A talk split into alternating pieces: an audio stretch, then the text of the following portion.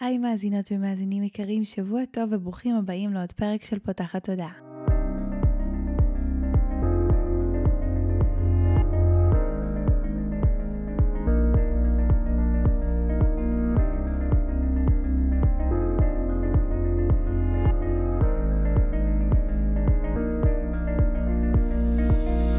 הפעם הראשונה שלכם כאן, פותחת תודעה היא תוכנית שנועדה להעביר רעיונות, לאתגר תפיסות קיימות ולפתוח את צורת החשיבה האוטומטית שנהוגה אצל כולנו לכל מיני כיוונים חדשים במטרה להכניס לחיים שלנו יותר כלילות, שלווה, זרימה, אהבה, קרבה וחופש, גם במערכת היחסים שלנו מול עצמנו וגם במערכות יחסים נוספות. אני ניצן אלפסי, אני המנחה של הפודקאסט הזה ואני מאמנת תודעתית ומלווה תהליכי עצמה אישית בעזרת כלים מעולמות התמודע, האנרגיה והרוח, ובפודקאסט הזה אני גם מראיינת וגם מדברת בעצמי על כל מיני נושאים שמעניינים אותי, מסקרנים אותי, ואני חושבת שהם בעלי ערך וצריכים להגיע גם לאוזניים שלכם. בפרק של היום אירחתי בפעם השנייה את דוקטור מירב יוגב, שהיא חוקרת מוח באקדמיה, מסייעת לאנשים להבין את שפתו של המוח ומטפלת ברפואה שלמה, משלבת גוף ונפש.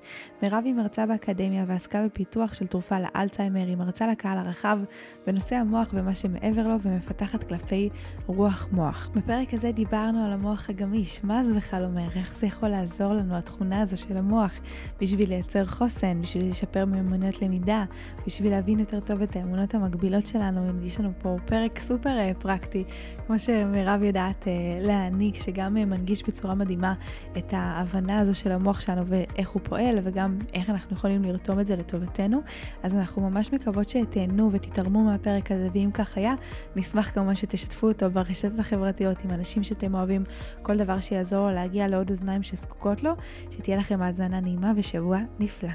היי מירב. היי ניצן.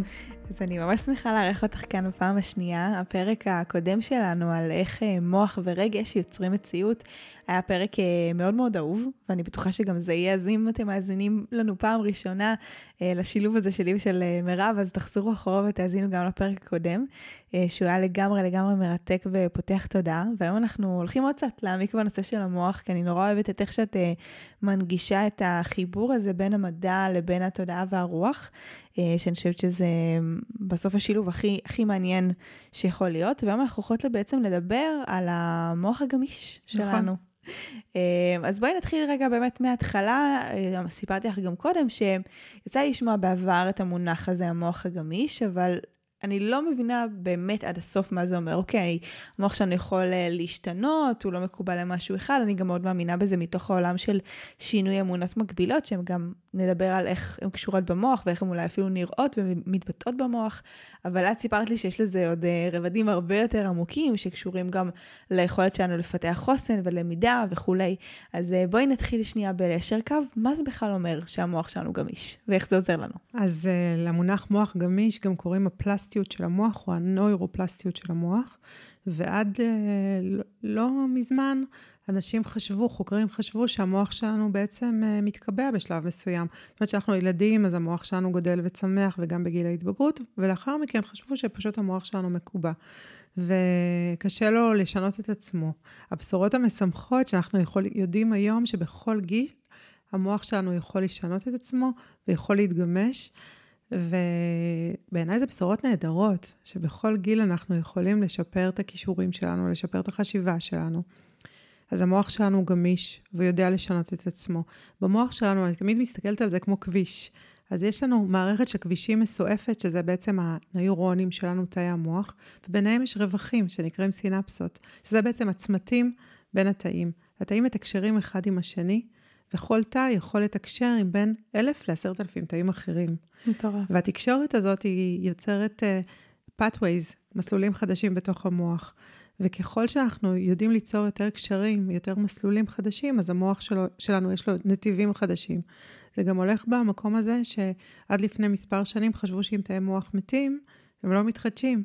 והיום יודעים שיש להם יכולת התחדשות. עוד שאני למדתי את מדעי המוח בטכניון, למדנו שתאי מוח מתים לא מתחדשים, וגם אני אפילו בתור מרצה באוניברסיטה לימדתי ככה. בשנים האחרונות, ממש מחקרים אה, חדשים יחסית, יודעים שהמוח שלנו יודע לחדש את עצמו, וגם תאים שמתים יכולים להתחדש. כמובן, הקצב של הצמיחה שלהם הוא יחסית איטי, זה לא כמו שבפה למשל, אנחנו אוכלים משהו, יש לנו שריטה בפה, ותוך ממש אה, מהר מאוד הריריות של הפה משתקמות. המוח לוקח לו יותר זמן, אבל עדיין יש לו יכולת גמישות, יכולת אלסטיות ופלסטיות. המוח הוא אלסטי, פלסטי ופנטסטי. הוא יכול לחדש את עצמו, ובעיניי זה בשורות משמחות מאוד, גם מבחינת למידה, אבל גם מבחינת חוסן וגם מבחינת רוחניות, שאנחנו תמיד יכולים לשנות את... זה מתחבר גם לפודקאסט הקודם שלנו, ליצור מציאות חדשה בעזרת המחשבות שלנו. מדהים. דיברת על זה שבעצם אנחנו תמיד יכולים להתחדש, אז מתי בעצם השלב שהמוח מזדקן מדי, ואז אנחנו כבר אה, אולי כל מיני תפקודים שלנו נהיים יותר איטיים, או דברים כאלה, או שזה בסוף בכל גיל האימון יכול לגרום לזה להיות יותר טוב ממה שהטבע עושה. אז נכון שהרקמות שלנו עם הגיל אה, מזדקנות. וזה בכל הגוף. זאת אומרת, אנחנו רואים את זה קודם כל בעור שלנו, כי העור שלנו מתכמת והשיער שלנו מלבין, אז העור מייצג את מה שקורה בפנים, וגם התהליכים האלה קורים בפנים. אבל הרבה פעמים אנשים חושבים שעם הגיל אנחנו חייבים לחוות uh, דימנציה, חייבים לחוות איזו ירידה בזיכרון. עכשיו, דימנציה זה לא פעולה טבעית של המוח שלנו המזדקן. זאת אומרת, לא כל האנשים חייבים לחוות את הדימנציה, ויש לנו יכולת, שבעיניי זה גם סוג של בשורה, אה, להגן על המוח שלנו או להאיט את תהליכי ההזדקנות שלו. יש לנו יכולת לעשות את זה כבר מגיל צעיר. ככל שנגמיש את המוח שלנו יותר, ואחר כך נדבר על איך עושים את זה, אנחנו יכולים גם למנוע או להאט את הזדקנות המוח. ובכל גיל אפשר ללמוד. יש מחקרים שנעשו על אנשים בני 90, 90 פלוס, ששומרים על המוח שלהם צלול, והחוקרים רצו לדעת מה מיוחד באנשים האלה. והראו שזה אנשים שלא מפסיקים ללמוד, וכל פעם לומדים דברים חדשים. זאת אומרת שאם אני פותרת עכשיו תשבצי אה, סודוקו למשל, וזה מעולה למוח שלי, אבל אם אני אמשיך לעשות את זה כל הזמן, אז מבחינת המוח זה כבר יהפוך לאוטומטי. אז כדאי לי עכשיו לעבור לתשבצי היגיון. אם אני הולכת ברגל, כל, כל יום מהבית למסלול של הליכה ברגל, כל פעם לשנות את הנתיבים שלי. ליצור דברים חדשים. אחד הדברים של גמישות המוח, שהוא תרגיל פשוט, לצחצח שיניים ביד הנגדית. להכריח את המוח, או לאפשר, יותר, המילה, אני יותר אוהבת את המילה אפשור, mm-hmm. לאפשר למוח שלנו ליצור נתיבים חדשים. זה כמו שאם את תיסעי מהבית לעבודה כל יום באותו כביש, ויום אחד יש שם מחסום משטרתי, אז לא תגיעי לעבודה. אז אם יהיה לך נתיבים אחרים, אז המוח שלך יוכל למצוא לך מסלולים חדשים. וגם המנעד הרגשי יותר גדול, ואז זה נותן לנו חוסן. אז ככל שאנחנו נרגיל את המוח שלנו להיחשף לכל מיני טכניקות, כמו שאמרתי, כתיבה למשל ב, מדי פעם ביד השנייה, לצחצח שיניים ביד השנייה, ללכת ברגל. דרך אגב, אנחנו גם מרזים יותר אם אנחנו כל פעם הולכים במסלולים שונים, כי זה מאתגר את המוח שלנו והוא שורף יותר קלוריות, אז זה עוד טיפ. אז ללכת כל פעם בנתיבים אחרים, לעשות לנו דברים שמגמישים את המוח ללמוד שפה חדשה, נגינה, מאוד מגמישה את המוח. לעשות כל מיני דברים שיגמישו את המוח, וככה אנחנו נשמור עליו לגיל יותר מאוחר. אז זה לא בהכרח שאנחנו חייבים לחוות uh, פגיעה בזיכרון. בגיל המאוחר, זה ממש לא הכרחי. זה מרתק, אני גם ישר חושבת על uh, סבא וסבתא שלי כפר עליהם, שכאילו הם שניהם בני 87, אנחנו תמיד צוחקים, יש להם זיכרון יותר טוב משלי. כאילו, אני בסך הכל בת 28 וסבתא שלי, היא זוכרת גם דברים מהילדות שלה, גם דברים מהילדות שלנו, היא יודעת על כל אחד מאיתנו בדיוק מה הוא עושה באותו שבוע, כאילו, והכל, והיא ממש זוכרת, ואני כל פעם נפעמת מכמה זה לא באמת, כאילו, יש לנו נטייה תמיד להגיד, כן, אני מגעיל, אני מזדקנת, גם אנחנו צוחקים על עצמנו, אפילו שאנחנו צעירים, כן. שנשחק לנו לזיכרון, וכמה זה באמת אה, משהו שהוא... אה, כנראה שהם עשו לאורך השנים, ושניהם פעילים, חברתיים. בדיוק. אה, אז זה מאוד מאוד כנראה עזר להם. אנשים פעילים חברתית זה מאוד מאוד חשוב. רואים במחקרים שככל שאנחנו פעילים חברתית יותר, זה שומר על המוח שלנו.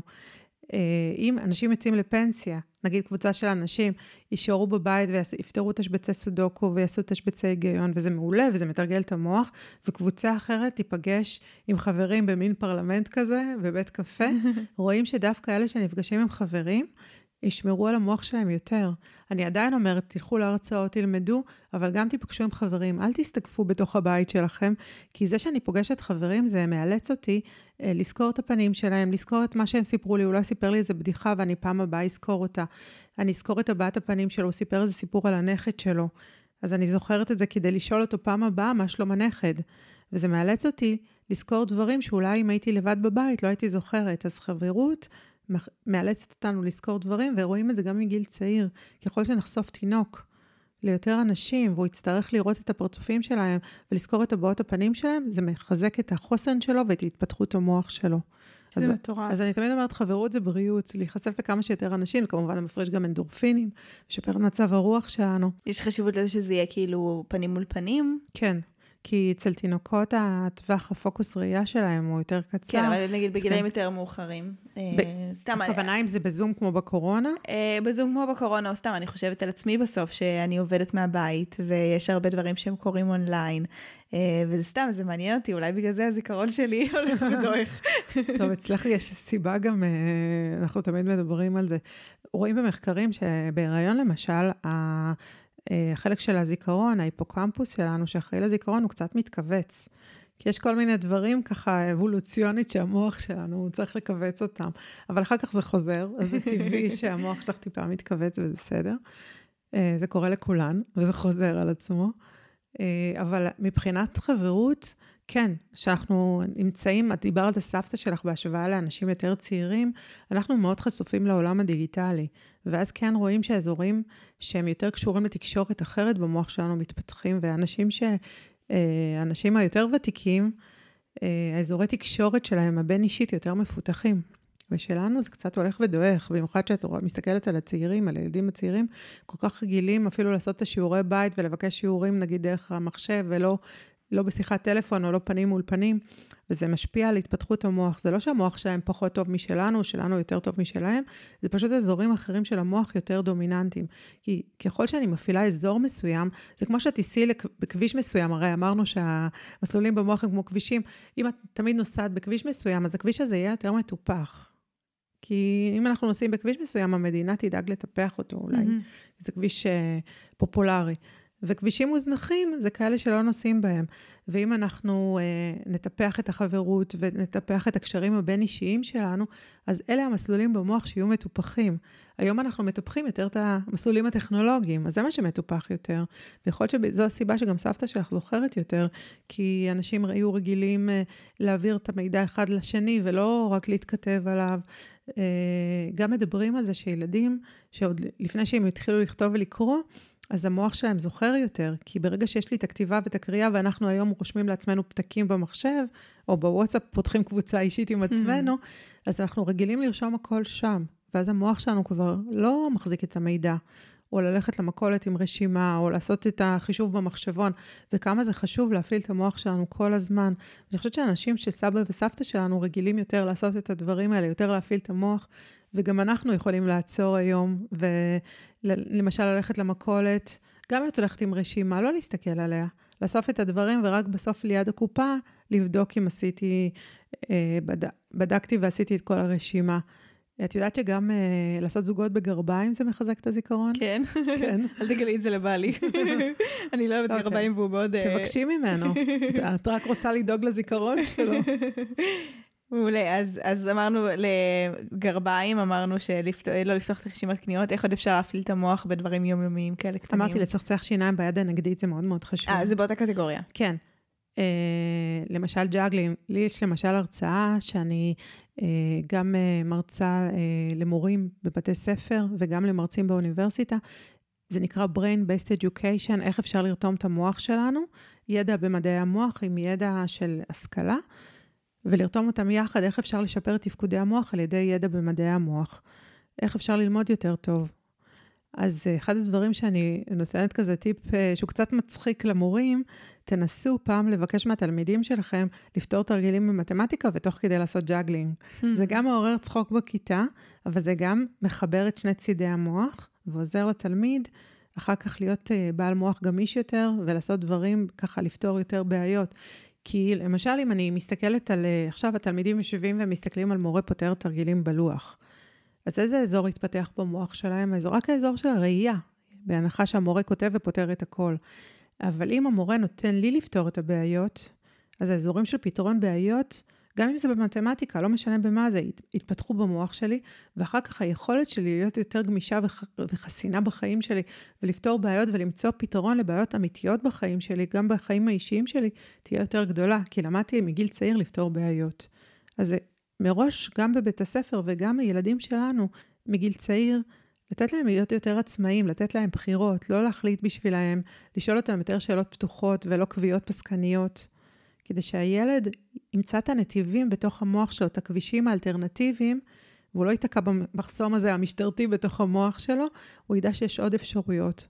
לדבר איתו בכמה שיותר אה, אה, מגיל צעיר, להקריא להם ספרים, לתת להם, אה, לפתח את השפה הרגשית שלהם, לתת להם אוצר מילים. לכל מילה יש, בעברית היא שפה מאוד עשירה, לכל מילה יש הרבה אפשרויות, וככל שהילד יהיה חשוף ליותר אפשרויות, ככה המוח שלו יתפתח. אז אחת הדרכים זה פשוט ללמוד מילה חדשה כל יום.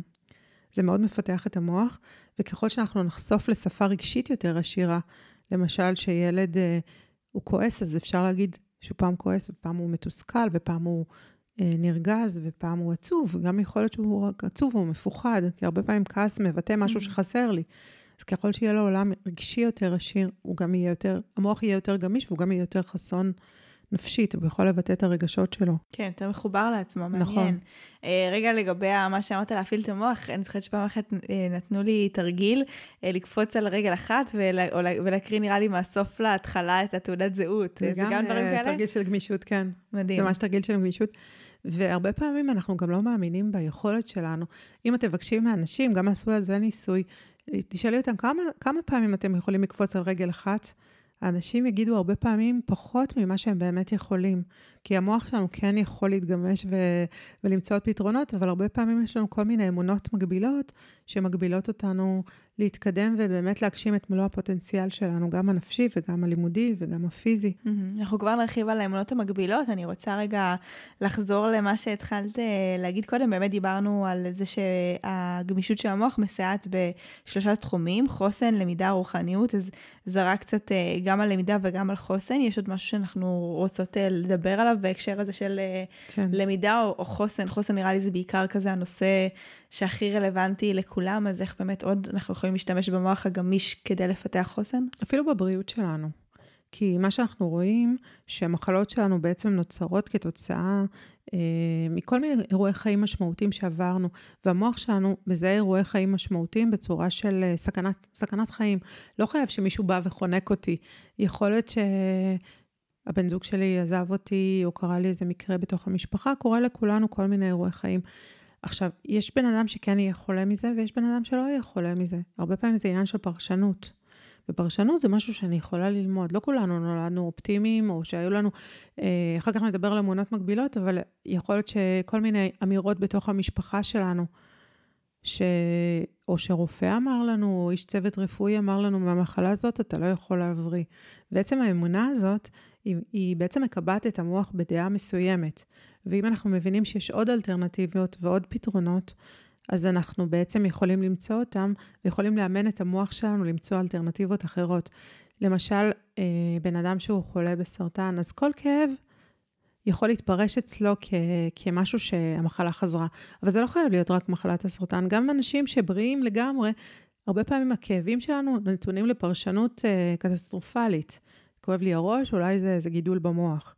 ואם אנחנו נבין שאנחנו יכולים לשנות את המחשבה שלנו, היא רק מחשבה. אני תמיד אומרת, מחשבה זה רק במוח, חומר כימי, זה רק חשמלי, כאילו, בוא, בוא נגמד את זה, המחשבות שלנו, אנחנו כל כך מאמינים להן. Hmm. ואם אנחנו נלמד שבמוח שלנו יש פרשנויות אחרות, יש גמישות אחרת, כל מחשבה אני יכולה לפרש אותה בצורה אחרת, זה יגדיל לי את החוסן, כי המוח שלי יבין שיש עוד אפשרויות. אז עוד טיפ, שאנחנו מדברים גם עם עצמנו וגם עם הילדים שלנו, תנסו לא לדבר בצורה שיפוטית וקצרה. למשל, אם למשל את הילדה שלי ואת לא הורדת את הזבל, אז אני יכולה להגיד לך, את עצלנית, או תמיד את לא מורידה את הזבל. מה זה גורם למוח שלך להיות? מאוד מקובע. תמיד אני לא מורידה את הזבל, אני עצלנית, אין לי עוד אפשרויות אחרות בתוך המוח שלי. המוח שלי יש לו רק מסלול אחד. אבל אם אני אגיד לך, ככל שנתאר יותר את הסיטואציה ונשתמש ביותר מילים, וככה נלמד את הילדים שלנו וגם את עצמנו לתואר סיטואציות, למשל אני יכולה להגיד לך, אה, היום קיוויתי שתורידי את הזבל, אבל היום לא הורדת את הזבל, לדבר ספציפית. אולי פעם אחרת את כן יכולה, אז זה ייתן לך עוד אפשרויות לעשות את זה בהזדמנות אחרת. זה רק הזבל, אבל אנחנו יכולים לעשות את זה בכל מיני תחומי חיים. להשתדל לא לדבר בסיסמאות קצרות, כי הן מקבעות את המוח, אלא לתת אפשרויות יותר רחבות ולתאר את הסיטואציה כמה שיותר מדויקת. וזה עוזר למוח שלנו לקבל עוד אפשרויות. מעניין. זה מעלה לי, כל מה שדיברנו עכשיו, גם שאלה אולי קצת רחבה יותר על, אה, כאילו אהבתי שאמרת על המקום הזה של אה, חשיבה אופטימית ופסימית, ואני זוכרת שהרבה שנים אני הסתובבתי עם תחושה של אה, כזה, יש לי חשיבה מאוד מאוד פסימית, וזה האוטומט שלי. ובבית ראיתי את אימא שלי, את סבא שלי, נגיד, שהם אנשים שהאוטומט שלהם הוא אופטימיות. ו... בא לי רגע שבאמת נעלה את זה ונפתח את זה שנייה לשאלה, כמה מזה זה אה, מולד, כמה מזה זה נרכש, כמה מזה זה אה, אולי גם נכניס רוחניות, אה, בחירות כאלה של הנשמה. בעינייך, אה, איך את רואה את כל הנושא הזה של האופי? בעיניי זה גם וגם. כי אני גם מאמינה בבחירות נשמתיות, שאנחנו מגיעים לפה עם סוג של בחירה נשמתית. אני משלבת את הידע הרפואי שלי ומדעי המוח גם עם ידע רוחני. זה מה שאני גם עושה בקליניקה שלי, משלבת את שני התחומים. ו... אני מאמינה שכל דבר יש לו גם בחירה נשמתית, אבל אנחנו גם נולדנו למשפחה מסוימת, שדרך אגב, זה גם זו בחירה נשמתית להיוולד למשפחה מסוימת. אה, ואנשים שאנחנו פוגשים בחיים שלנו הם סוג של מורה דרך עבורנו. גם אנשים שכביכול מזיקים לנו. אם אני אשאל את עצמי מה למדתי ממנו, מה הוא בא להגיד לי, אז אני גם לא אכעס עליו. ו... ואני גם אלמד מזה, ואני לא אפול לתוך הבור, אני אלמד ואתפתח, וזה חלק, אני ככה גם רואה את המחלות שלנו, כל דבר שאנחנו עוברים בחיים, מה אני לומדת מזה, מה הגוף שלי רוצה להגיד לי, זה מקום להתפתחות. אנחנו מדברים היום גם על האפי-גנטיקה, שאפי בלטינית זה מעל, מעל הגנטיקה. אז יש את הגנטיקה שלנו ויש את הסביבה, והיום רואים שיש קשר בין הדברים שהסביבה שלנו משפיעה על הביטוי של הגנים שלנו. היא לא משנה את הגנים, אבל היא משנה את הביטוי שלהם, כי כל גן הוא קוד בעצם לחלבון. בתוך הגוף, והחלבונים קובעים את התכונות שלנו ואת הביטוי שלנו, גם הפיזי וגם הנפשי. אז יכול להיות מצב שהסביבה שלי תגרום לגנים מסוימים להתבטא, וגנים אחרים לא יתבטאו. אז התכונות שלי משתנות, מעניין. גם כתוצאה מסביבה וגם כתוצאה מגנטיקה, והתחום הזה מאוד נחקר היום. איך אנחנו יכולים להשפיע על ידי הסביבה שלנו, על הגנים שלנו. שזה נושא מרתק לעשות על הפרק בפני כן. עצמו, אבל אם רגע נחבר את זה באמת ל, ליכולת של המוח שלנו להיות גמיש ולהשתנות, אז, אז כמה באמת אה, תכונות בעינייך אנחנו יכולים לפתח, או שזה פחות קשור לתכונות, אלא יותר פרשנויות, נקודת מבט, דרך הסתכלות, איך את נכון. רואה את ההבדל ביניהם? אני רואה את זה במקום שלכל אחד מאיתנו שנולד יש צרכים שהם בסיסיים שלנו. ואם הצרכים האלה לא מלאים, אז אנחנו נסגל לעצמנו מה שנקרא תכונות, שזה בעצם, אני קוראת לזה אסטרטגיות. אסטרטגיות כדי להגשים את הצורך הזה. אז יכול להיות שילד מסוים, נגיד, נפל, ואז אימא שלו אמרה לו, טוב, לא נורא. אה, וילד אחד זה לא יזיז לו. כי גם תלוי איך אנחנו נולדים. אני רגיש יותר, פחות רגיש, זה מולד. אבל יכול להיות שהילד הלא רגיש, או פחות רגיש, בסדר, אז היא אמרה. והילד המאוד רגיש יגיד, לא שמעו אותי, נפלתי. אז פעם הבאה אולי אני צריך להיות יותר, לבכות יותר, או יותר רגיש, או יותר דרמטי, או יותר כעסן, או יותר בכיין, ואז זה כאילו מלווה אותנו ומשרת אותנו כל החיים. אבל אז אנחנו מגיעים לשלב מסוים שאנחנו כבר מבוגרים, ואולי התכונה שפעם שירתה אותנו בתור ילדים קטנים, כבר לא משרתת אותי יותר, ואני אוחזת בה. והגמישות הזאת אומרת למוח שלנו, תשחרר את האחיזה במה שלא משרת אותך יותר. יש דברים ששירתו אותנו. כל הדבר שקרה לנו, היה לו מטרה. זה לא uh, סתם. אבל אם אני אבין ואני יודע, אני אפילו עושה תהליך כזה של להודות על, על הדברים שפעם שירתו אותי ולשחרר אותם באהבה. ואז אני יכולה לתת מקום לדברים חדשים, להיכנס לחיים שלי. בואי ניתן דוגמה קצת יותר uh, כזה קונקרטית של א', איך אנחנו מזהים שמשהו אולי כבר לא משרת אותנו, ואיך אנחנו עושים את התהליך פרידה ממנו, כי זה, שתינו יודעות שזה לא באמת uh, כזה פשוט. זה לא קל, ו- זה עבודה, והמון, עבודת חיים. לגמרי, וגם שהמון פעמים אנחנו נפחד אפילו לשחרר את הדבר הזה, כי אם זה משהו שמאוד מזוהה איתי, או שהוא הפך להיות חלק מה, מהזהות שלי, או מהדרך שבה אני אה, רגיל או רגילה להסתובב ולהגדיר את עצמי בעולם, אז יחד עם ה... יכולה להיות ההבנה המנטלית הזאת של, אוקיי, אין לי כבר מזה רווח, או אני כבר לא זקוקה לזה יותר, כי יש לי כלים אחרים ומודעות, ואני כבר גדולה, ואני יודעת לספק לעצמי את הצרכים בדרכים שונות, עדיין יש את המקום כזה של, רגע, אבל וואי, איך, איך אני, איך אני אשחרר את זה? זה? נכון, זה מפחיד, זה מאוד מפחיד לשחרר. יש אה, סיפור, אה, סיפור נורא נחמד שמדגים את זה באפריקה, איך צדים אה, קופים באפריקה, וזה סיפור אמיתי, שבונים איזו תיבה כזאת מעץ שיש בה פתח מאוד מאוד קטן שמתאים ליד של קוף, ומכניסים פנימה בננה. עכשיו, כשהקוף מכניס את היד, הוא לא יכול להוציא את היד אם הוא אוחז בבננה, כי הבננה היא אורכית, וה... הפתח הוא מאוד מאוד קטן. והרבה פעמים הציידים כן, זה סיפור עצוב, כי אני גם טבעונית, זה מאוד עצוב לי הסיפור. Uh, הרבה פעמים הציידים מצליחים לצוד את הקופים האלה, כי הם ממשיכים לאחוז את הבננה גם כשהבן אדם בא ותופס אותם. הם לא, לא עוזבים את הבננה, ובהגבלה עלינו, הרבה פעמים אנחנו תופסים כל מיני בננות, כל מיני אמונות שיש לנו, כל מיני uh, דברים שככה נצרבו בתוך המוח שלנו מגיל מאוד מאוד צעיר, כי, שהם אמורים להגן עלינו, כי הבננה זה משהו הישרדותי, זה מזון. אז אנחנו תופסים בהם ואוחזים בהם ולא עוזבים אותם, גם אם אנחנו נהיה בסכנת חיים. והגיע הזמן שנשחרר את הבננות האלה ונרוץ. לחופשי. אז אחד הדברים שאני יכולה לתת למשל דוגמה, זה למשל, אה, רוב האמונות האלה נצרבו ב- בילדות שלנו. למשל, אה, אה, ילד שההורים שלו דיברו אליו בצורה לא נחמדה, או אפילו פיזית פגעו בו. אז הוא למד להגן על עצמו. אז יש ילדים שיהפכו להיות יותר אלימים, כי זה הגן עליהם, ויש ילדים, רוב הילדים, כי ההורה שלנו הוא סוג של אה, דמות אה, מאוד משמעותית עבורנו, ולא משנה מי הוא היה ומה הוא היה, אנחנו מגדירים את עצמנו ואת הביטחון שלנו בגיל צעיר לפי ההורה שלנו. אז חלקם יהפכו להיות מצומצמים, זאת אומרת לצמצם את עצמם, פחות לדבר, אה, להימנע מכל מיני אינטראקציות, וממש לצמצם את עצמם. וזה הגן עליהם, יכול להיות שההורה שלהם פחות פגע בהם, בגיל צעיר, כי הם צמצמו את עצמם, פחות תפסו שטח uh, בחלל. אבל בתור אישה מבוגרת, אותה אישה, uh, למשל, כל פעם שבעלה אומר לה משהו, אז היא אומרת לו, לא חשוב, היא לא מדברת איתו, אז אולי זה לא משרת אותה. היא חושבת שהוא בטלפתיה הבין אותה, וזה מביא לכל מיני סכסוכים, כי היא רגילה לא לדבר ולא להסביר את עצמה, וזה כבר לא משרת אותה יותר. אז יש פה איזו תכונה של הימנעות שאני יכולה לשחרר אותה, כי אם אני אבין שהיא כן שירתה אותי, זה לא סתם משהו שנדבק אליי, כמו בוט שנדבק אליי, שאני יכולה להגיד, בוט זה סוג של לכלוך שאני רוצה להיפטר ממנו. לא, זו מתנה שהייתה לי.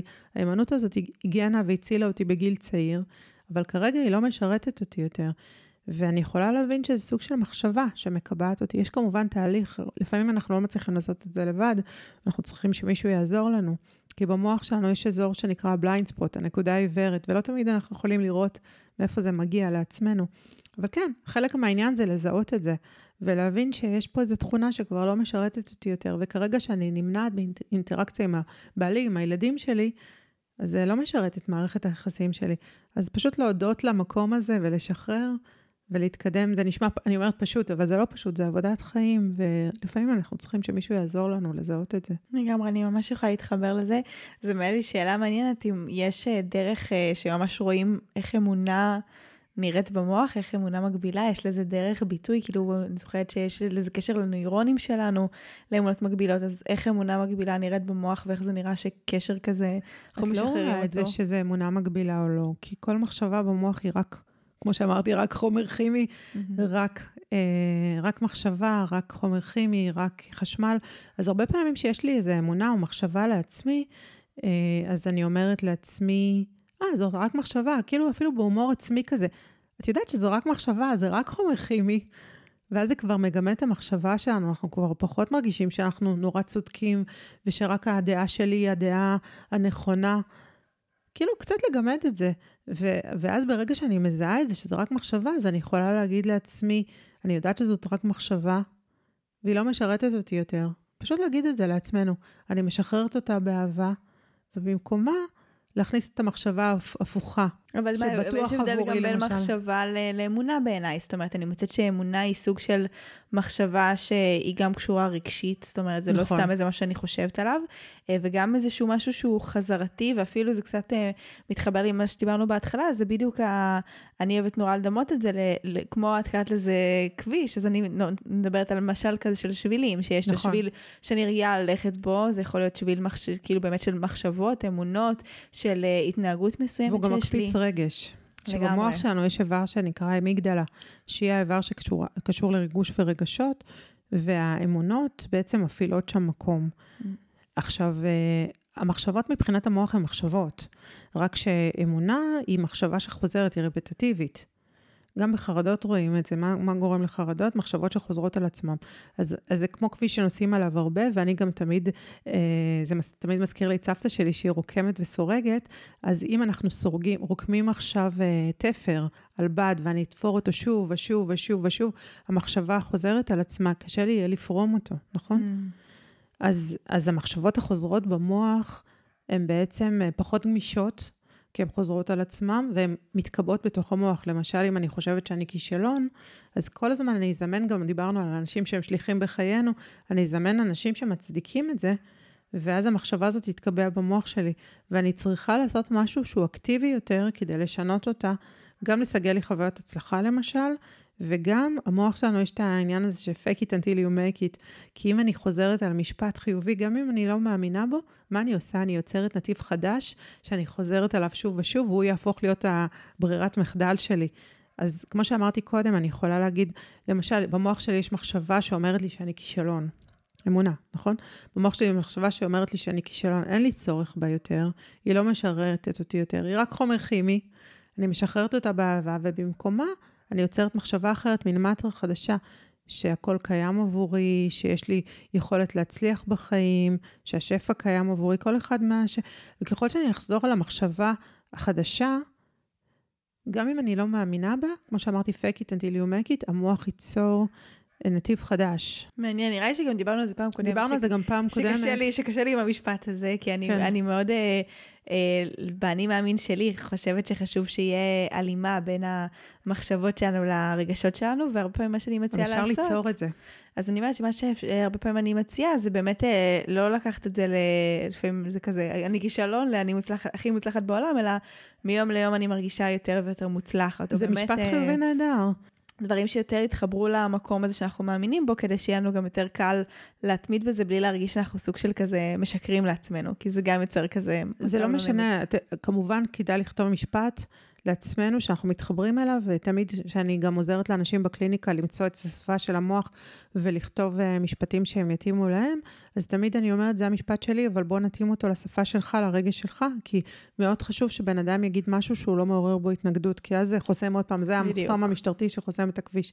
אז אם לך זה פחות מתחבר, המקום הזה של אני, אני תמיד מצליחה, או כל, כל, אפשר להגיד, כל פעולה שלי תמיד שווה להצלחה, יש אנשים שזה יתחבר להם, ויש אנשים שיגידו, מיום ליום אני מצליחה יותר ויותר. זה לא משנה. העיקר למצוא נתיב חדש שהוא ישרת אותך ואת הרגש שלך. אני חושבת שניסחת את זה מעולה. זה בדיוק המקום הזה של אה, שלא יהיה את המחסום הזה של ההתנגדות, כי אז נכון, בעצם אני מייצרת משהו, מאוד. משהו כזה. אז זה חידוד, חידוד ממש ממש מעולה. אה, אז איך, איך הנוירונים אה, קשורים או לא קשורים למקום של אמונות מגבילות? נוירונים הם יותר סביב פעולות בעצם, כמו שתיארנו בהתחלה? לא, נוירונים הם הכל במוח. נוירונים זה תאי המוח, זה תאי העצב, וכל מחשבה, כל פעולה, בעצם זה, זה, זה מקודד לאירוע חשמלי וכימי בתוך הנוירונים שלנו. מישהו מלטף לך את היד, אז יש נוירונים שמרגישים את התחושה הזאת ומעבירים את המידע למוח, והמידע מקודד את זה למידע חשמלי וכימי, ואז המוח יודע לפרש את זה. ואותו דבר, גם כשהוא פוקד על השרירים שלי להרים את היד, הוא יעשה את אותו דבר. אז כל מחשבה, כל אמונה, כל למידה, בסוף הכל מקודד לנוירונים באזורים שונים של המוח. המוח יודע לפרש לפי האזורים ולפי גם החומרים הכימיים שמופרשים. ויש קשרים נוירונים שהם חזקים יותר או חלשים יותר? יש כן. פה את העניין של החזרתיות, איפה זה נכנס? איך זה מתבטא? אה, זה נקרא קשרים סינפטיים, כי הקשר בין הנוירונים הוא סינפסה, זה בעצם רווח בין הנוירונים. הנוירונים לא נוגעים אחד בשני כי הם חשמליים ואז יהיה קצר. אז יש ביניהם רווח, וברווח הזה מופרש, מופרשים חומרים כימיים. בעצם השפה של המוח היא שפה אה, כימית. יש חומרים של סוב ושל רעה ושל עצב ושל שמחה, כל מיני חומרים כימיים, של עונג, והמוח ככה מתקשר, הוא מעביר את החומרים כימיים דרך הסינפסות. אז יש מושג כזה שנקרא סינפסה חזקה וסינפסה חלשה. סינפסה חזקה זה סינפסה שהיא יותר פעילה. אז ככל שאני אחזור יותר על המידע, המידע יעבור שם והסינפסה תתחזק. עכשיו, זה נשמע תיאורטי, מה זה סינפסה מתחזקת? בפועל צומחים שם יותר חלבונים, יותר קולטנים, יותר מופרשים חומרים. אז היא באמת פעילה יותר. כל פעם שאני לומדת משהו חדש, אם אני מחברת את זה נגיד ללמידה, למדתי חומר חדש, שיננתי אותו שוב ושוב, וזה לא משנה אם זה אמונה רגשית או למידה של מתמטיקה. בסופו של דבר, המוח שלי יפריש אותו חומ, יותר חומר כימי, כי הוא אומר, יש לי צורך בזה יותר, נסעתי בכביש הזה יותר, אני צריכה יותר דלק, אז אותו דבר, אני אפריש יותר חומרים באותה סינפסה ספציפית, וגם ייצור שם יותר קולטנים, כי זה עניין של מנעול ומפתח, החומר מופרש, ונקלט על ידי קולטנים שקולטים אותו בתא הבא אחריו בתור, כמו מרוץ שליחים. אז יהיה יותר אוטומטי עבורנו ללכת ל... להתנהגויות שהם... אז, אז למשל, אם אני חושבת שאני כישלון, אז המחשבה הרפטטיבית הזאת אומרת שהסינפסה של כישלון במוח היא הסינפסה החזקה. ו, ואם יש לי איזו פעולה שאני יכולה לפרש אותה ככישלון או כהצלחה מסוימת, אני אפרש אותה כאוטומטית ככישלון. אה, למשל, בואו נדבר על עניין שהוא מאוד אה, דומיננטי אצל הרבה זוגות, נגיד תחושה של נטישה. אה, נגיד בעלי לא עונה לי לטלפון, אני יכולה לחשוב איזה קטסטרופות שלא יודעת, עם מישהי אחרת, או שהוא מסנן אותי, או כל מיני דברים אחרים, כי במוח שלי הנתיב הולך למקום הזה של הנטישה. כי זאת הסינפסה הדומיננטית אצלי שהתרגלתי מגיל צעיר, אולי חוויתי כל מיני חוויות, ואז עוד פעם התפר הזה או הכביש הזה הולך ומתחזק, זה אומר בפועל שמופרשים חומרים יותר בקלות בתוך האזור הזה, ושהם יותר קולטנים, אז המוח ילך לנתיב הזה, זה הכביש שהוא המועדף עליו. אבל אם אני אתחיל גם על ידי מנטרות חיוביות, על ידי שיטות של מיינדפולנס ומדיטציה, יש כל מיני דרכים אה, לפתח את הכביש החדש. מיום ליום אני מרגישה יותר אהובה, אני מוקפת באהבה, כל אחד מה שמתחבר אליו. אני אצליח ליצור את הנתיב החדש הזה, ואז המוח שלי יבין שיש כבר אפשרות אחרת, ויכול שפעם הבאה הוא ילך לפרשנות הזאת שאני אהובה, ורק uh, כרגע הוא בפקק תנועה. שאלה שעולה לי מזה, קודם כל עכשיו זה מתחבר לי, כי כאילו אני מכירה נורא את הדימוי הזה, אבל לא יודעתי שזה כאילו זה לא נוירונים, זה הקשר ביניהם, אז כן. תודה שחידדת לי. Uh, וגם רציתי לשאול לגבי uh, החלשה של קשר סינפסי, האם uh, הוא פשוט נחלש מכורח זה שאנחנו בוחרים יותר במשהו אחר שמחזקים אותו, או שיש משהו אקטיבי שעושים כדי להחליש קשר החלשה סינפסי? החלשה של קשר סינפטי במוח היא פחות, פחות שאני משתמשת בו. אנחנו מכירים, אה, יש את הסיפור של פבלוב עם הכלב, שצלצלו בפעמון, כלב שמצלצלים בפעמון הוא לא מרייר, אבל אם מצלצלים בפעמון ונותנים לו אה, חתיכת אוכל, אז נעשה את זה מספיק פעמים, אז הוא ירייר רק למשמע הפעמון. למה? כי יצרנו סינפסה, חיזקנו סינפסה שיוצרת קשר בין האוזן לבין בלוטות הרוק שלו, שזה בדרך כלל שמיעה לא מפעילה את בלוטות הרוק, ופה יצרנו קשר חדש. Mm-hmm. זאת אומרת שאנחנו יכולים לעשות כל מיני הקשרים של למידה בין, והתניות, בעצם בין שתי פעולות, ולחבר אותן אחת לשנייה. וזה יכול ליצור לנו קשרים חדשים, ואז לחזק אותם ולחזור על הפעולה הזאת שוב ושוב. ואז המוח שלנו לומד ומתפתח, והוא יגיב יותר לנתיבים החדשים ש... שאותם אנחנו נרצה ליצ... ליצור. אז לכן אנחנו מדברים על הגמישות של המוח והפלסטיות שלו. זה כמו חומר שאני יכולה ליצור בנתיבים חדשים. זה ממש באמת, זה מתחבר לי גם לעניין של אמונות מגבילות, שאם יש לי איזו התניה כזאת, אפילו מילדות, שכשמישהו עושה משהו מסוים, זה אומר שהוא לא אוהב אותי, או זה אומר שהוא עומד לנטוש אותי, או שזאת תהיה סכנה עבורי, אז הקשר הזה הופך להיות uh, סוג של משהו גם שאני משחזרת, גם שאני נוטה לחשוב, כמו שבאמת תיארת מקודם, ובאמת הדרך זה כל יש המון דרכים לשנות אמונות מגבילות, וכל אחד באמת עם הכלים שהוא מתחבר אליהם, ו- ומשם אפשר לייצר קשרים חדשים, אז נכון. אני ממש, ממש מתחברת לזה. וגם לזכור שפעם זה שירת אותנו, לא להתייחס לזה כלמה אני כזו. ולבוא על עצמנו בטענות, כי עוד פעם, השיפוטיות היא מאוד uh, מצמצמת את המוח, כי השיפוטיות היא מאוד החלטית. אני כזאת וכזאת, אני תמיד חושבת שנוטשים אותי, נטישה זה תמיד במוח שלי, לדעת, זה mm. פעם שירת אותי, אני משחררת את זה. מאוד חשוב לשחרר את זה באהבה, ולדעת שזה שירת אותי, והיום אני כותבת לי ספר הוראות חדש, ספר הוראות שעבד אצלי בגיל שלוש, והגן עליי בגיל שלוש, עכשיו בגיל יותר מבוגר אני יכולה לשנות אותו וזה בסדר. עצם זה שנשחרר את הבננה הזאת, את האחיזה, mm. ונדע שזה בסדר, לעשות דברים קצת אחרת. אז אולי, ועוד משהו חדש על המוח, גילו בשנים האחרונות שבעונה הקדמית שלנו, במוח הקדמי, יש אזור שנקרא מרכז האומץ. אה, ומרכז האומץ, את זוכרת שדיברנו על האמיגדלה שהיא יוצרת את הרגשות? אז מרכז האומץ, ברגע שהוא פועל, הוא מנטרל את פעילות האמיגדלה, הוא מוריד את החרדות שלנו. אז יש פה איזה מקום של אה, אה, בוא, איך אנחנו מפתחים את האומץ שלנו, בואו בוא נעשה דברים שלא עשינו אף פעם. משהו שאני מאוד רוצה לעשות ואין לי אומץ לעשות אותו. למשל, אני אה, לא מזמן נסעתי לטיול לשוויץ לבד. החלטתי שאני טסה לחו"ל לבד, וככה היה נורא נורא כיף. וזה היה אתגר עבורי, כי אף פעם לא עשיתי את זה תמיד עם הבן זוג, עם הילדים, או עם חברה, ופעם ראשונה שטסתי לבד, אז כן, לחשוב דברים שאנחנו כן יכולים לעמוד בהם. ולפתוח אותם למקום הזה של ה... זה לא חייב לבד, אבל משהו שלא עשינו אף פעם, זה יכול להיות איזה משהו מסוכן. אבל uh, זה גורם למוח שלנו להבין שיש עוד נתיבים. כמו שאמרתי, בואו נתחיל מזה שאנחנו הולכים בהליכה היומית שלנו ברגל, במסלול אחר. אז המוח ייחשף לפרחים חדשים, למראות חדשים, ואז הוא יתגמש. מדהים. יש מה שאנחנו יכולות uh, להוסיף באמת על העניין של החוסן והגמישות של המוח? זאת אומרת, uh, כן. דיברנו על העניין של הפרשנות שמתפתחת, שאנחנו יכולים לפתח פרשנות חדשה, שזה יכול לעזור לנו. איך עוד הגמישות של המוח יכולה לסגל עבורנו חוסן? כי ברגע שיש לי נתיבים אחרים, חדשים בתוך המוח, אז המוח שלי יודע שיש לי עוד אפשרויות. אה, חלק מהעניין של, אה, כמו שאמרתי, גם מחלות, גם חוסן נפשי וגם חוסן פיזי, זה כי אנחנו נתקעים בקיר. זאת אומרת, המוח מבין שאין לו עוד אפשרויות, וזה הבסיס גם למחלות נפשיות וגם למחלות פיזיות, שאני חושב שהפתרון כרגע שיש לי, למשל, פיטרו אותי מהעבודה, ואז אין לי יכולת לפרנס את המשפחה שלי, ואני לא רואה שיש לי עוד פתרונות כרגע. אז המוח מתחיל להבין שמשהו לא בסדר, והוא מתחיל ליצור את הפגיעה במערכת החיסון, ופוגע בנו בעצם.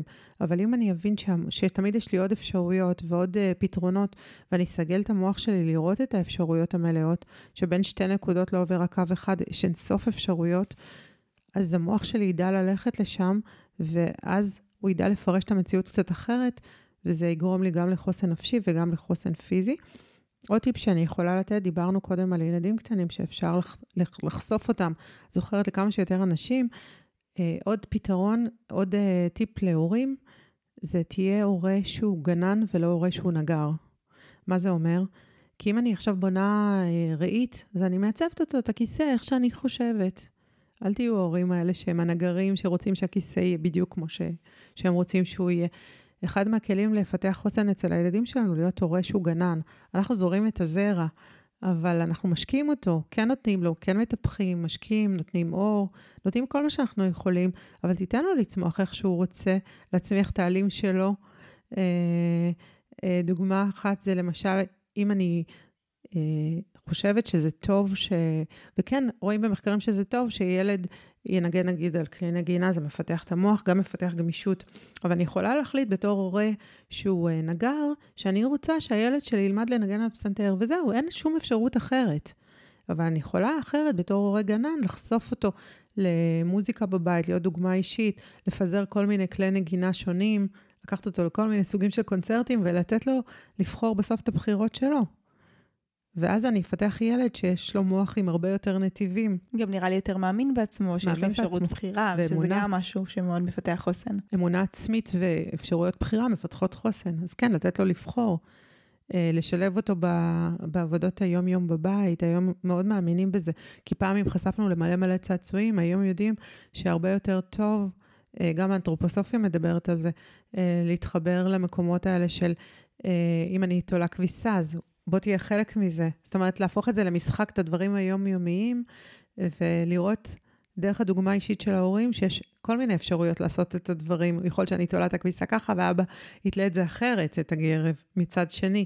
ואז המוח מבין שיש אנשים שונים ודעות שונות, וגם אם יש לנו איזה דעות חלוקות בתוך הבית, לא צריכים להסתיר את זה מהילדים, זאת אומרת, לא, לא צריכים להגיד, להגיע לזה ויכוחים אסירים, אבל כן לראות שכל אחד מאמין באמונה אחרת, זה בסדר. אז המוח שלנו מתרגל שיש עוד אפשרויות ומותר לי להיות מי שאני. מדהים, ואיך זה בא לידי ביטוי נגיד במצבים של uh, סכנה או מצוקה, או מצבים שהם לא רק איזשהו קושי זמני, אלא באמת כזה אנחנו מופעלים, יש דרך שזה גם יכול לעזור לנו? המוח שלנו קודם כל הוא הישרדותי, הדבר הראשון שהמוח שלנו בא לשרת אותו, זה לגרום לנו להישאר בחיים ברגע הבא.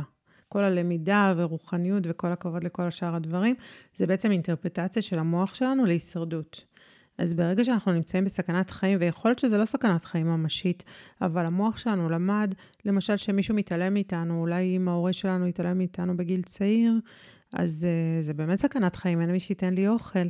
אז אם עכשיו מישהו מתעלם ממני, אז אני ישר, הדופק שלי עולה, הלחץ הדם שלי עולה, כי אני מרגישה שזה סוג של סכנת חיים.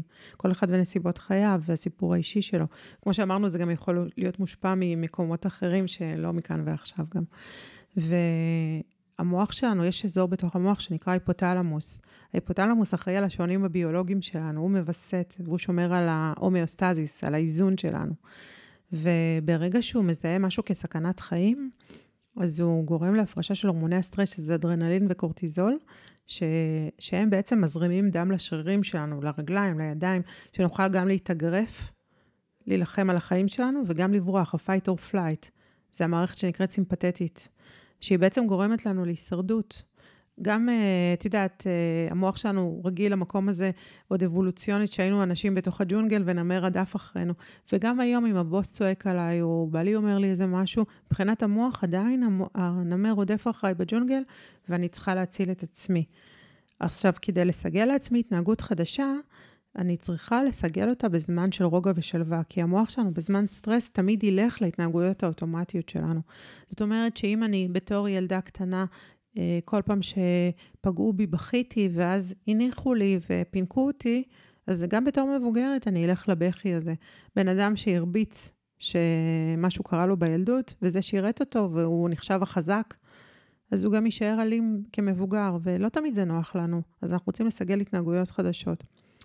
אז איך אנחנו נעשה את זה? אנחנו אה, נלמד לעשות את זה דווקא בזמן רוגע ושלווה. אמרנו שיש הרבה טכניקות עם המיינדפולנס ומשפטים חיוביים כל מיני אימונים אישיים שאני יכולה לאמן את עצמי לעשות התנהגויות אחרות, אבל uh, עוד פעם, זה להגמיש את המוח וללכת למסלולים חדשים. עכשיו, דרך אגב, ברגע שאנחנו מפרישים קורטיזול, שזה בזמן של הסטרס, אז קורטיזול ידוע כמדכא מערכת חיסון.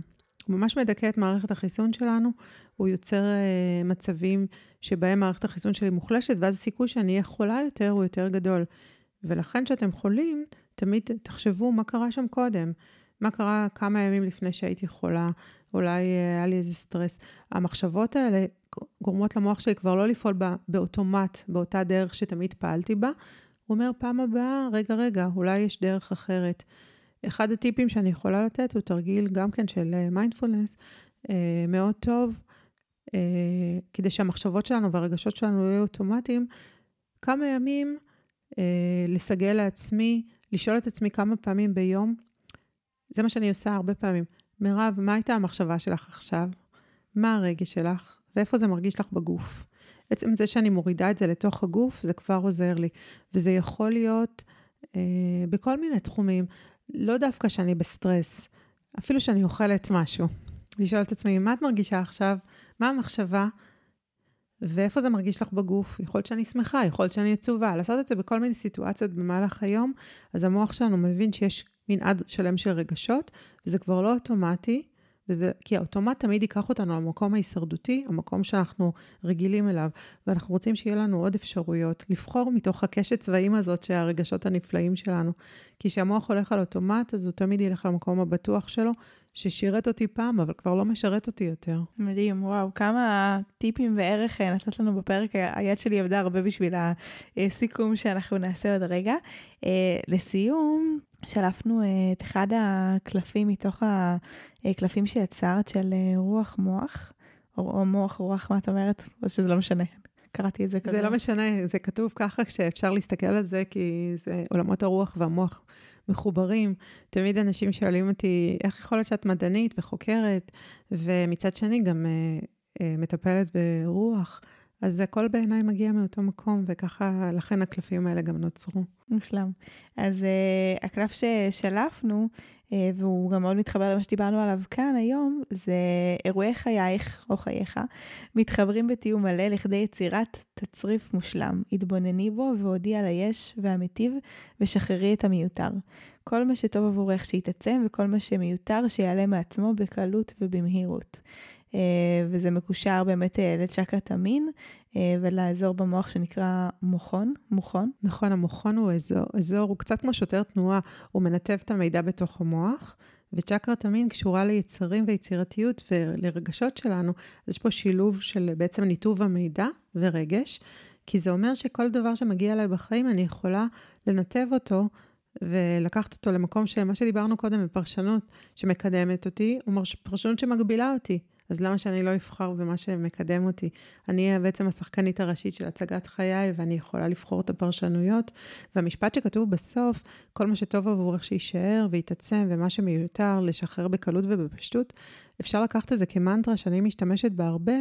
אתם יכולים, המאזינים יכולים להשתמש בה כמנטרה, כי היא אומרת למוח שלנו, מה שמיותר עבורך, תשחרר בקלות, תשחרר את הבננה, תשחרר את האחיזה, ומה שטוב עבורך שיתעצם. לא תמיד אנחנו יודעים, לפעמים אפילו אני לא יודעת מה שתי האפשרויות שיש לי, ואני אומרת את המשפט הזה, ופתאום דברים מסתדרים. מהמם. אותי זה נורא מחבר למה שדיברנו, על הקשרים אה, בין הנוירונים, שבאמת אה, מה שטוב עבורי אז אני רוצה להעצים וללכת בו, אני רוצה נכון. לתחזק את, את הכביש הזה, ומה שמיותר אז אני רוצה לשחרר, כדי שהכביש הזה יהיה לא פעיל ואני לא, נכון. לא אלך בו יותר. שהמוח לא ילך אוטומטית לנתיב הזה.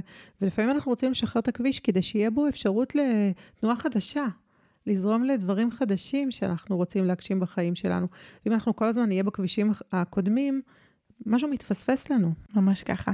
סיכום מושלם אה, לפרק הזה. תודה רבה, מירב. תודה רבה, כיף איתך תמיד. אז אם אנחנו רוצים לסכם את הפרק הנפלא הזה עם מירב, הנה כמה דברים שאפשר לקחת ממנו. אז דיברנו על זה שבתור התחלה בכל גיל המוח שלנו יכול אה, לשנות את עצמו, והדרך שלנו לייצר את הגבישות הזו היא להתחיל לעשות דברים באופן שונה. בין אם זה לצחצח ביד הנגדית, לנסוע בדרך אחרת, להיחשף למגוון, ללכת ברגל בנתיבים שונים, ללמוד שפה חדשה, לנגן, אה, דיברנו על גם זה שאפשר לא לפתוח את רשימת הקניות שלנו ורק בסוף לעבור עליה, לחבר זוגות גרביים, לעשות ג'אגלינג ופשוט לעשות משהו שלא עשינו אף פעם.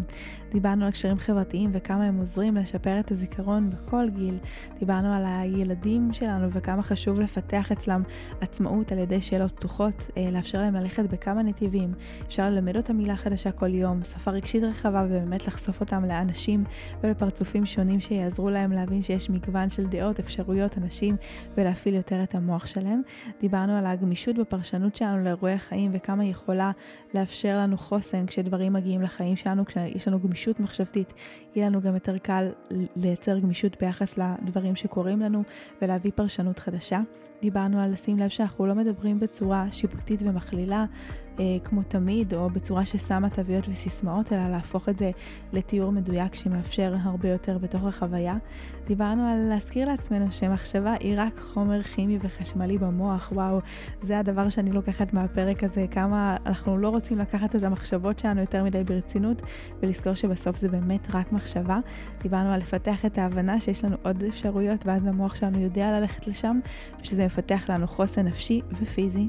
דיברנו גם שבחוסן אצל ילדים אנחנו רוצים אה, לנקוט בגישה של אה, גנן ולא נגר, לשים לב שאנחנו משקיעים אותם ולא מבנים אותם, לתת להם לצמוח כמו שהם רוצים, לחשוף אותם לפעולות שונות בבית, להפוך את הדברים היומיומיים למשחק. ודיברנו על זה שכדי לסגל התנהגות חדשה אנחנו צריכים להיות בזמן רגיעה ולא בזמן שאנחנו מאוד מופעלים רגשית או במצב סכנה, זה יאפשר לנו להטמיע את ההתנהגות הזו בצורה טובה יותר. והכלי האחרון שמירב באמת נתנה לנו זה לשאול מה המחשבה, מה הרגש ואיפה אני מרגיש את זה בגוף כדי להפוך את המחשבות, כדי לא להפוך את המחשבות שלנו לנתיבים אוטומטיים, אלא לתת מגוון של אפשרויות. וואו, זה הפרק ממש מלא בערך ואנחנו ממש מקוות שנהניתם ונתרמתם ממנו, ואם כך היה, נשמח שתשתפו אותו ברשתות החברתיות. עם אנשים שאתם אוהבים, כל דבר שיעזור להגיע לעוד אוזניים שזקוקות לתוכן הנפלא הזה. תודה רבה לכם שהאזנתם ושיהיה שבוע נפלא.